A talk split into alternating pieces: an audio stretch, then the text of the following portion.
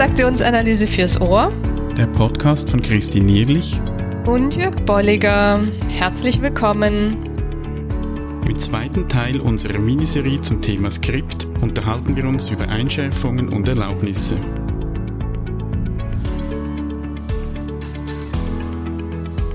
Ja, hallo. Hallo.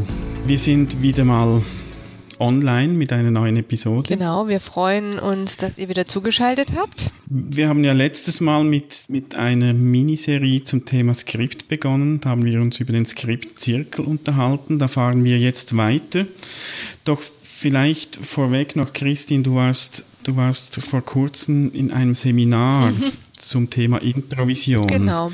Erzähl doch mal, wie war das? Ja, das war super spannend. Also ich war bei der Introvisionscoaching-Weiterbildung vom Ulrich Dehner.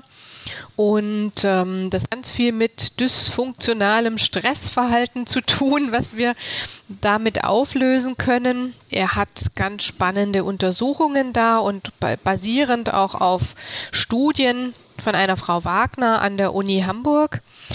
Und was mich eigentlich jetzt auch so zu diesem Thema jetzt beschäftigt ist, es ist genau das Thema Skript, an dem dann gearbeitet wird. Ja. Das wird nochmal ganz anders ähm, verquickt, nämlich mit der Idee der der Amygdala, die da als Alarm funktioniert mhm. und eben viel mehr auch nicht nur das Kognitive, sondern auch das Körperliche und das Empfinden mit reingenommen.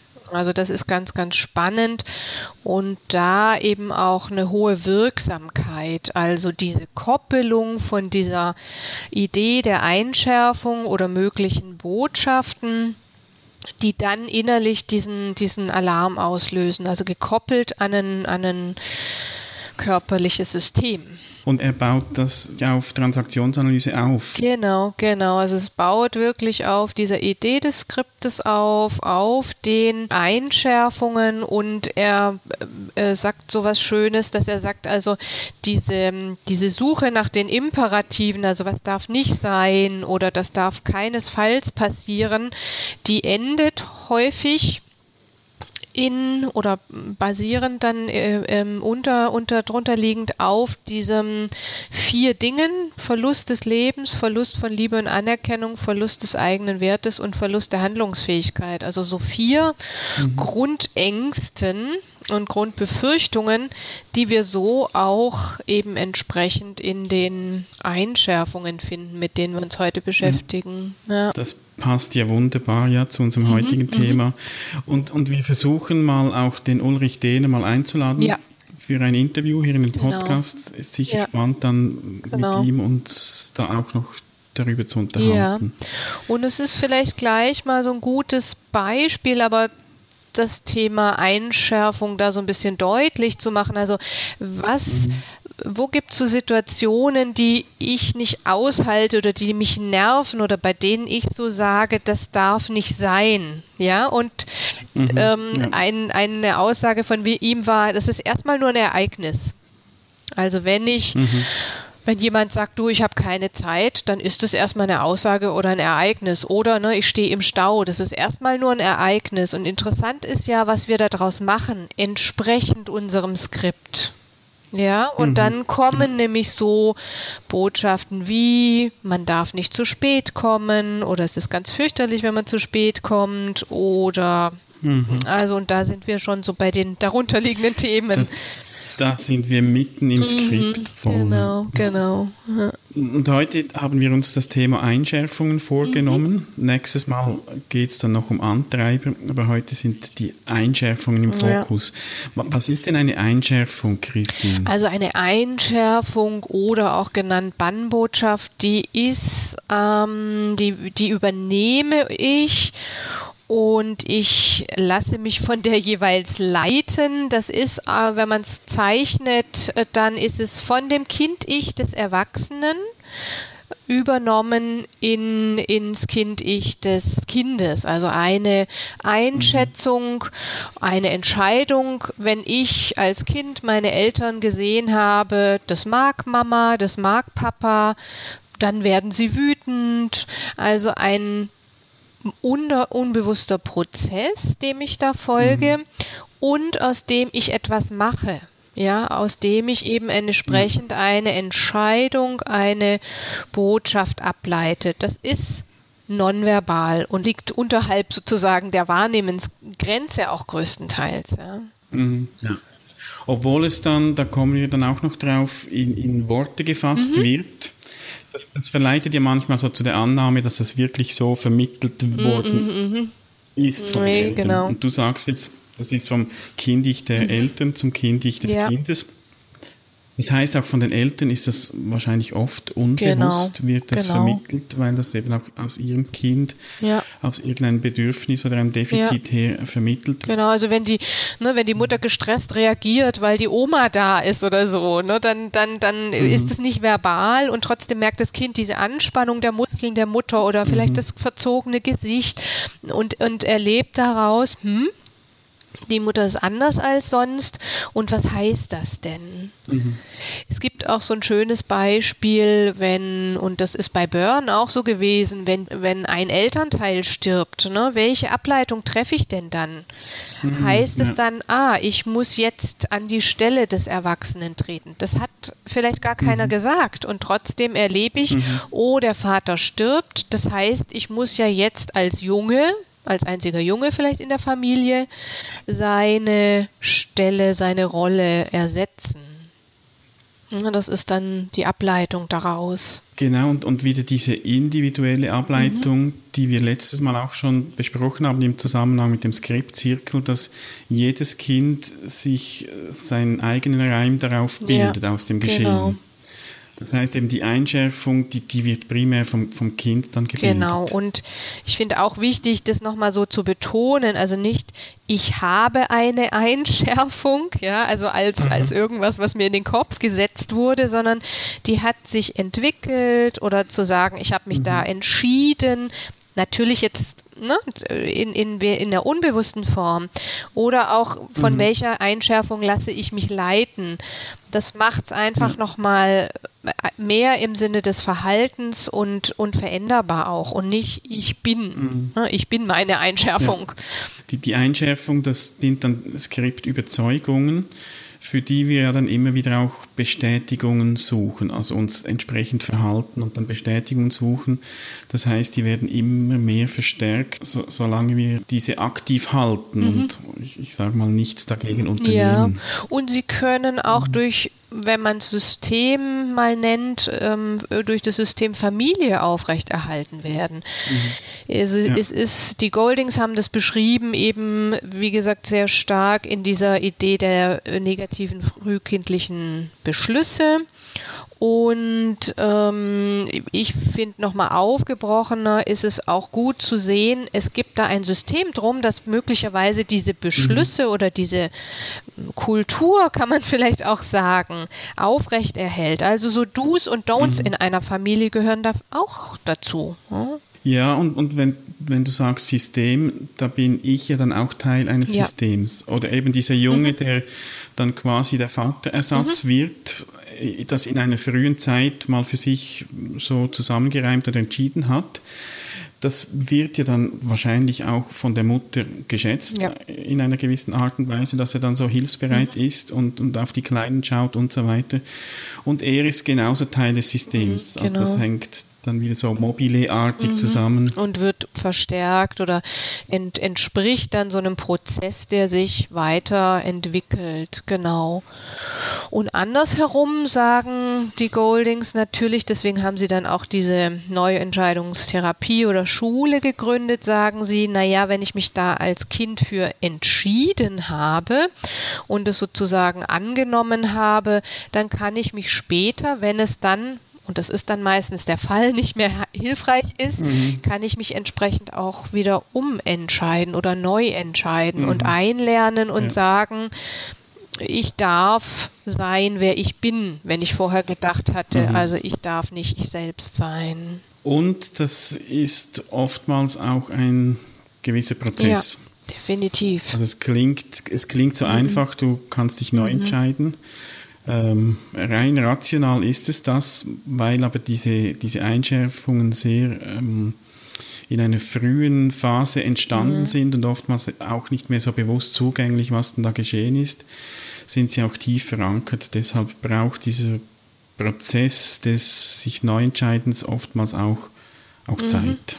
Und das ist, die, die darf man sich mhm. geben. Genau, und auf, auf mehrere Arten, ne, überhaupt erstmal zu entdecken, mhm. wo wird es sichtbar, wann ist es für mich hinderlich und das haben wir eben bei dem Thema Introvision auch gemacht, wann bringe ich mich dadurch in Stress, ja, dass ich denke, ich mhm. muss XYZ oder es könnte sein, schlimmstenfalls das, diese ähm, Korrelation da auch so aufzudecken und zu entdecken, das ist wirklich, dass man mhm. eine Schicht nach der anderen auch so ja, entdeckt und aufblättert seines mhm. Selbst. Mhm. Interessant finde ich auch immer die Frage, was haben denn diese jetzt in, in diesem Fall Einschärfungen, was kann ich da vielleicht sogar auch Positives rausnehmen? Mhm. Mhm. Die, die haben mich ja geprägt die, im negativen Sinn, also ich schränke mich damit ein. Mhm. Und auf der anderen Seite gibt es vielleicht auch Themen, die ich dadurch gelernt habe oder die ich mir angeeignet habe, die ich konstruktiv nutzen kann, wenn ich es eben bewusst mache. Ja,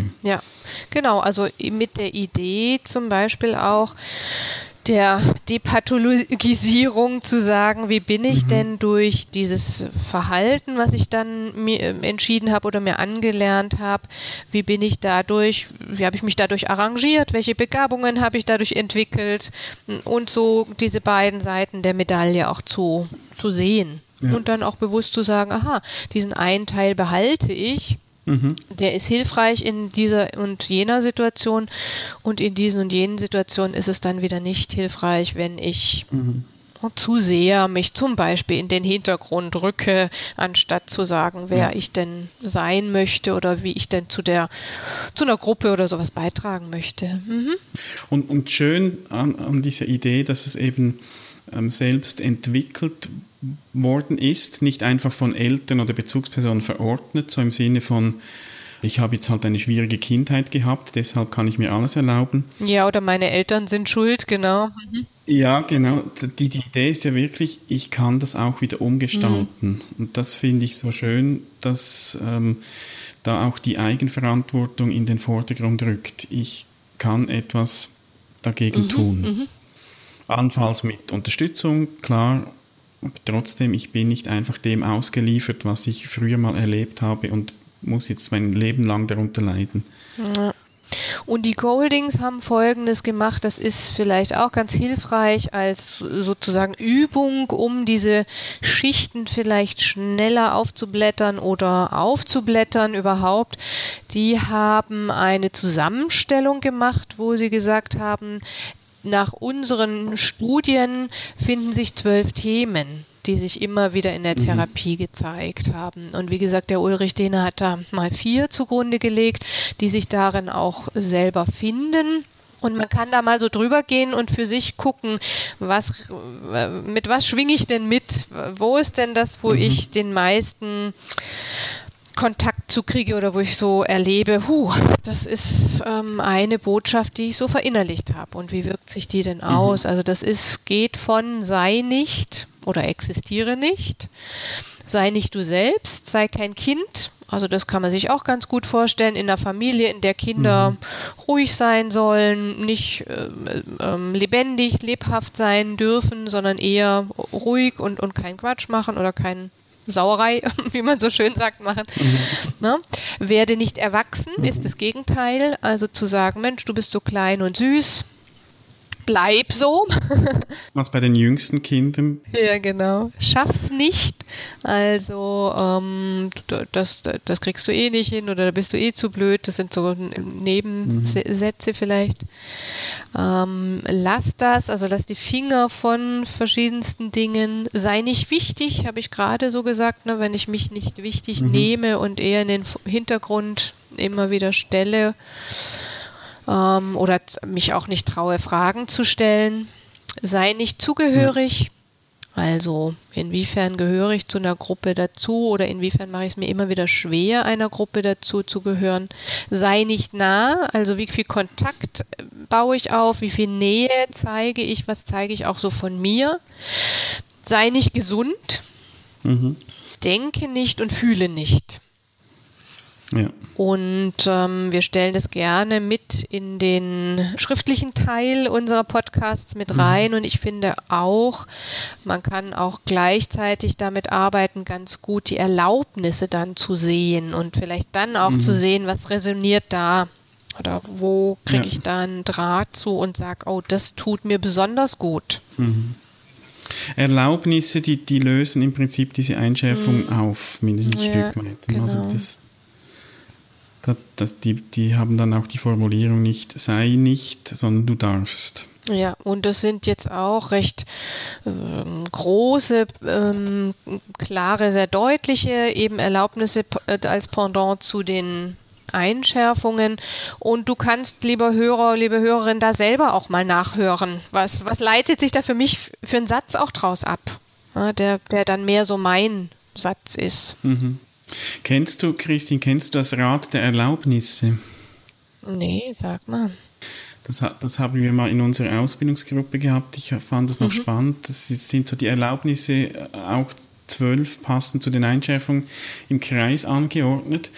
Und das war so ein Arbeitsblatt. Wir stellen das auch, auch rein bei uns im Internet. Ähm, da kann man dann so grafisch mal schauen, wie stark habe ich diese Erlaubnis bei mir schon integriert. Mhm, mh. Und ich finde es spannend, weil erstens ist es auf Fokus auf Erlaubnis.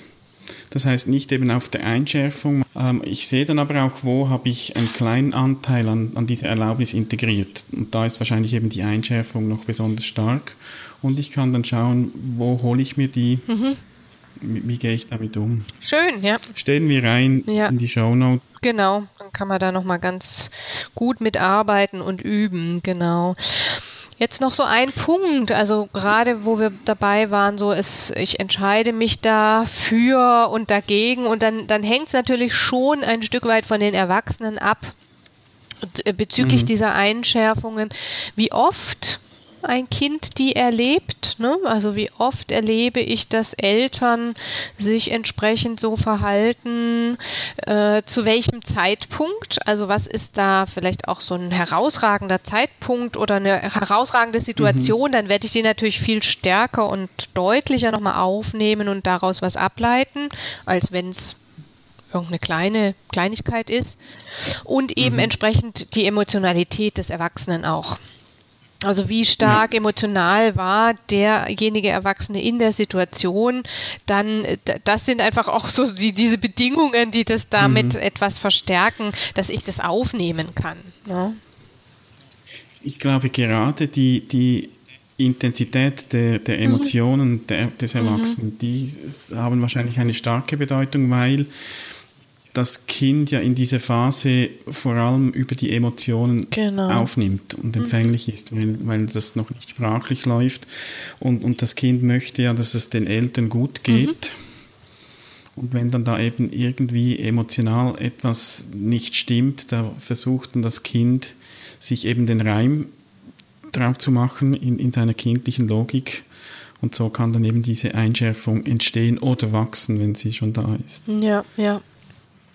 Welche, welche dieser zwölf Einschärfungen kennst du am besten bei dir, Christine? Hm, also ich ähm, glaube so dieses sei nicht du selbst. Also da habe ich mir inzwischen sehr viel, erlaube ich mir sehr viel mehr, ich, ich zu sein, Dinge auch auszuprobieren, mal auch anders zu sein.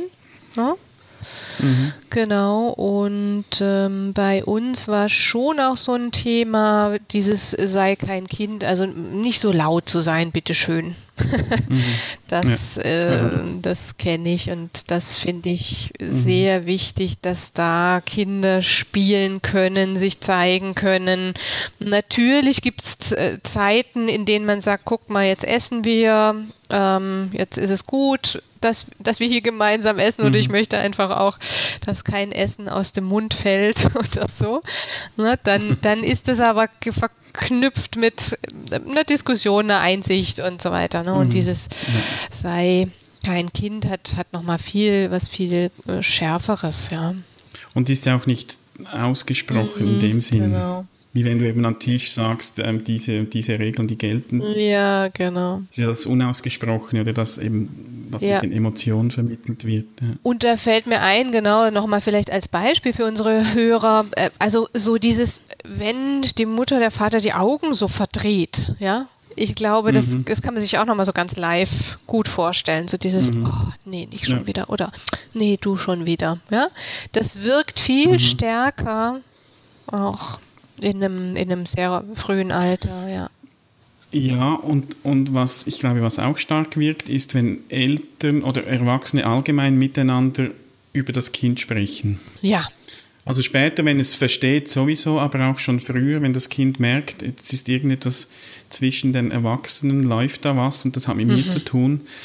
Das, ich glaube, das hat auch eine starke Wirkung. Ja, mhm. ja, genau, so es wird über mich gesprochen. Mhm. Ja, bei dir? Ähm, bei mir ist ich glaube, so meine Haupteinschärfung ist, sei nicht wichtig, mhm. die ich da mitgenommen habe. Und ich, ich kann es gut auch nachvollziehen von meiner Geschichte her. Das finde ich auch noch spannend. Als ich geboren wurde, da haben meine Eltern ein, ein Altersheim geleitet. Mhm. Wow.